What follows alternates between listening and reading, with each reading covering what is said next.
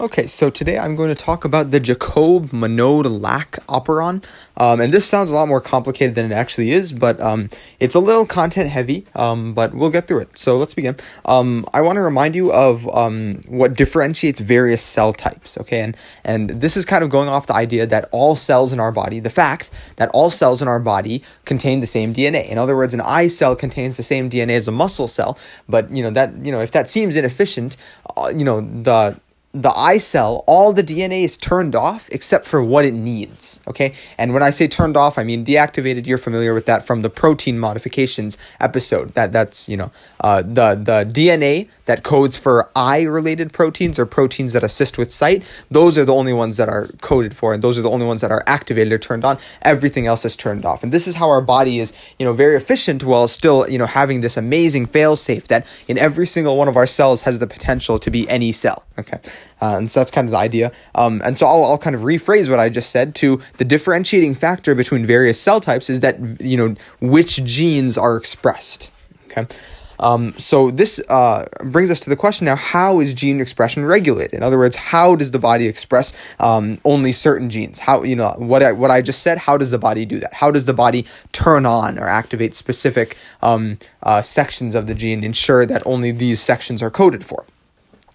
Uh, and so there are three possibilities. The module discusses that regulation can occur at the protein level, the translation level, or the transcription level. If you notice, that's going in. That's going. That's just the uh, reverse of protein synthesis, right? Protein translation, transcription. That's it in you know its a reverse form.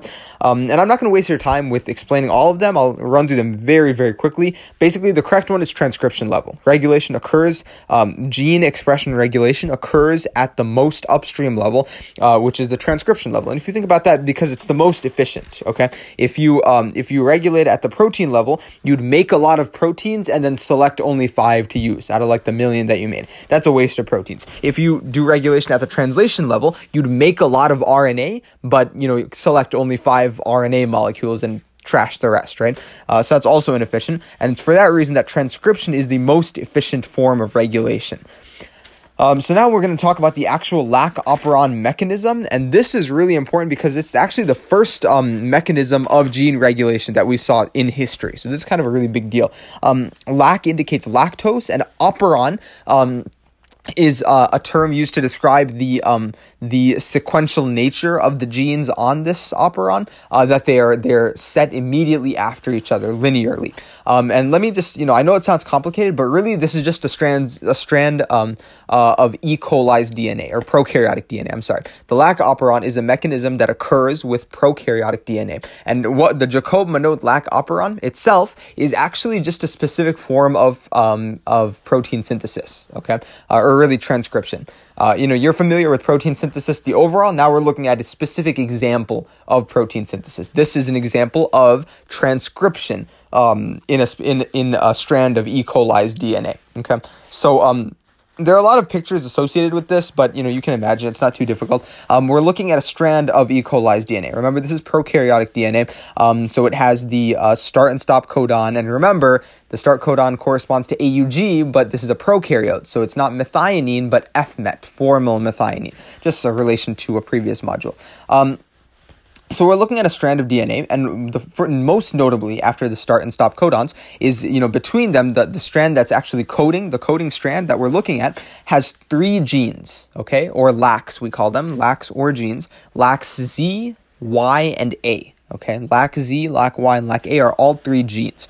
Okay, and um, and each of these three genes, Z, Y, and A, code for a, a separate enzyme that metabolizes lactose. So you know, if you're kind of zoning out, now is the time to zone back in because this is really the meat of the module. I just told you the function of the lac the lac operon. Okay, this this Jacob Monod lac operon is uh is um concerned with metabolizing glucose or uh, lactose. I'm sorry, metabolizing lactose. That is the function of this mechanism, is to metabolize lactose, break down lactose, or to really just interact with lactose. Uh, and let me explain what I mean by that. Um, each of the genes I just told you do something different. Okay, Z code Z is a gene that codes for one type of protein. Y codes for a second type of protein. A codes for a third type of protein. Okay, let me give you specific examples. So um, LAC-Z codes for beta galactosidase, and you can tell that this is not only just a protein, this is an enzyme, right? Because that ace at the end. And beta galactosidase uh, breaks lactose into glucose and galactose. Okay, so it, it literally allows us to metabolize lactose, to break it down into its base components of gl- glucose and galactose. Um, so this is what LAC-Z does. Okay, that's that's what that gene does. Is it forms the enzyme to help us do this? Your body needs to break down lactose. We create this enzyme which which rips it apart. Beta galactosidase is capable of ripping it apart. Number two is LAC-Y, and this one uh, codes for, and it, literally think of it as the blueprint, okay? LAC-Z is the blueprint for beta galactosidase, our lactose breaker. LAC-Y is the blueprint for an enzyme known as lactose permease. And this uh, uh, allows or shuttles lactose into the cell. Okay, you can kind of tell from the name lactose permease, think permeable. Um, so lactase lactose permease uh, shuttles lactose into the cells. Okay. The third one, LAC-A, and its coded gene. You know, LAC-A is the blueprint for a gene that Khan Academy doesn't make mention of because it's really not important. We're not going to talk about that. It's not important for the MCAT, so forget about it. Just know Z, Y, and A, and know that Z is the blueprint for beta galactosidase, and Y is the blueprint for lactose permease. Um, so now transitioning, and so what's what's important here is you know when these genes are transcribed either all of them are transcribed or none of them are transcribed. And that's really important. We're going to get to that in part two of this um, this uh, analysis. Um, but uh, you know, let me transition away from that to um, uh, another idea of glucose, E. coli's use of glucose. Okay, so E. coli uses glucose as a default energy source, uh, and the lac operon is used to break down glucose. I just told you that, right? What which which uh, lac is used to do that? LAC-Z, right? Because that forms beta galactosidase, which forms glucose and galactose from lactose, right? So the lac operon is used to break down glucose when E. coli is glucose deficient. In other words, the body says, hey, we need a lot of glucose. The, the E. coli says, I'm sorry, the bacteria says, you know, hey, we need a lot of glucose. Let's, we have a lot of lactose. Let's break it down to make glucose. Um, also, if the cell is inundated with lactose, so if the cell, the, you know, the prokaryotic E. coli cell is flooded with lactose and it says, oh my God, this is getting, this is crowding up, you know what, let's break it down into glucose and galactose. Then it would do that. Um, so now I'm going to talk a little bit about the structure, and actually, I'll, I'll be done, you know, pretty much. Um, so the structure of this DNA strand, I've already told you, we have the coding strand, so Z, Y, and A. They're three separate genes or LACs, and on either side there's a start and stop sequence. You're familiar with that. You already know that. There are two other sites that I want to talk about, and some new terminology, maybe I'm not sure. Um, there are two sites directly upstream of the start sequence. Okay, and that is the promoter region first, then the operator site. Okay, promoter site, operator site, whatever you want to call it. Uh, so again, you know, you have in order, you have the promoter site, the operator site, site, the start codon, the Z lac, the Y lac, the A lac, and finally the stop codon. There's some stuff about the Shine-Dalgarno sequence. You're familiar with SD sequences because this is a prokaryote, but it doesn't make mention of it, and it's not too important for talking about the function of this mechanism. Um, okay, so um, so the promoter and operator sites are binding sites. Okay, and let's begin with the promoter one. The promoter site is the binding site for RNA polymerase. Okay, and if you remember, I've said this multiple times. You really should, you know, you do want to remember this that R, yeah, polymerase is the main agent in synthesizing the new strand. It doesn't matter if it's DNA replication or you know even this the Jacob-Monod lac operon mechanism. It doesn't matter or uh, exo and endonuclease activities. That's what I was trying to remember. Um, polymerase is the one that physically gathers the nucleotides together and synthesizes a new strand. Okay, so uh, in this case, it's not it's not DNA polymerase, it's RNA polymerase, and it binds to the promoter site. Okay, and it actually sits there on standby. And you might say, why does it do that? Why doesn't it just start? And I'm going to get to that right now. It's because of the operator site. The operator site is the binding site for a different protein. Okay, the promoter site binds uh, RNA polymerase, an enzyme. The operator site binds what is known as a repressor protein, and this is really important. Okay, this it's not too difficult to understand, um, but definitely pay attention to this part. So, um, the repressor carries a protein, or sorry, the uh, operator site carries a repressor protein. It sits at the operator site, and the repressor is actually what's going to regulate this entire process, and I'll explain why right now.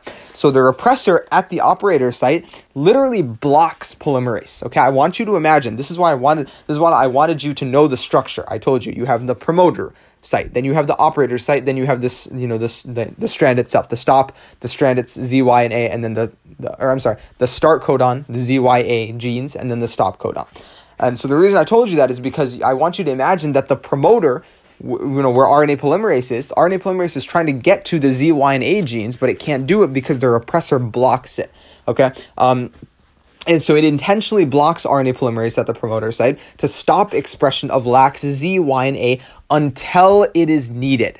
Okay, so that I hope that's clear because that kind of gives you insight into the function of this. Our, you know, the repressor isn't just like a, a hindrance; it's kind of like a it, it controls this process, right? RNA polymerase wants to synthesize new strands uh, through transcription, but repressor stops it until the body needs it. So if the body doesn't need glucose, if it doesn't need to break down lactose, if it's not flooded, then the repressor binds and says, "Hey, you know, we don't need to do anything." And what's key about, or what's not key but important about this process, is that it conserves energy, and that kind of makes sense, right? Right? Because the RNA polymerase is being stopped, right? The entire mechanism really is on standby um, because of this repressor protein. Again, I told you that's really a very important element of this mechanism is the repressor protein. Um, so now this invites two questions. What happens when there is a lactose abundance or saturation? And what happens when there is a lactose deficiency? Okay, let's begin with abundance. So when there is an abundance of lactose, lactose binds to the repressor. Okay, let me say that again. I know this is getting kind of complicated because I've said the word bind like a million times. Okay, but I just want you to imagine the sequence. You have the promoter site with RNA polymerase added. Then you have the operator site with the repressor added. Then you have the start codon. You have Z, Y, and A. Then you have the stop codon. Okay. I want you to think of the repressor protein and, and don't, th- you know, it, like this is not some helpful way for you to remember. This is literally what's going on. The repressor protein, think of it like a receptor. Okay. You remember our work with ligands and receptors? How the receptor has a space for the ligand to bind, and once the ligand or signaling molecule binds, then conformation changes happen. I know I've talked about this a long time ago. Well, that's actually exactly what's happening. That's exactly what this is. The repressor protein is actually a receptor. It is a receptor, and what fits into its its its its um, binding site lactose. Lactose is the ligand, if you will, the signaling molecule in this situation. We're going to talk a little bit later that we actually don't use the term ligand for this. We use the term inducer, but I'm going to talk about that in part two um, because that's more about the terminology. Um, but but but that is exactly what's going on. I want you to draw a connection because you already know how that works. You know how, like I told you about, you know, the insulin uh, an insulin receptor, how insulin binds to the receptor, and that causes a, a physiological response. This is, is, this is exactly the same situation. Um, lactose is the signaling molecule, and it binds to the repressor.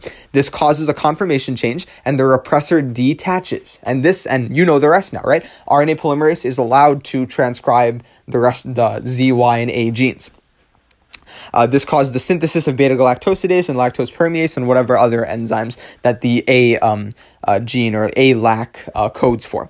Um, so this is when there is a lactose abundance, and that's that's kind of how you can easily remember that lactose is the binding molecule because when there's an abundance, the lactose binds, and that tells the organism, the E. coli that we're doing all this in, it tells the E. coli there is a lot of lactose when lactose binds. Okay, now in the case of um, low concentration of lactose, do you think lactose is going to bind to the repressor? No, because the, the body needs lactose and it's deficient in lactose. Think of think of like lactose as like an innocent, you know, 18-year-old boy, you know, being drafted to war, right? When you have a low concentration of lactose, the body says, "Hey, we need every single lactose molecule we can get our hands on."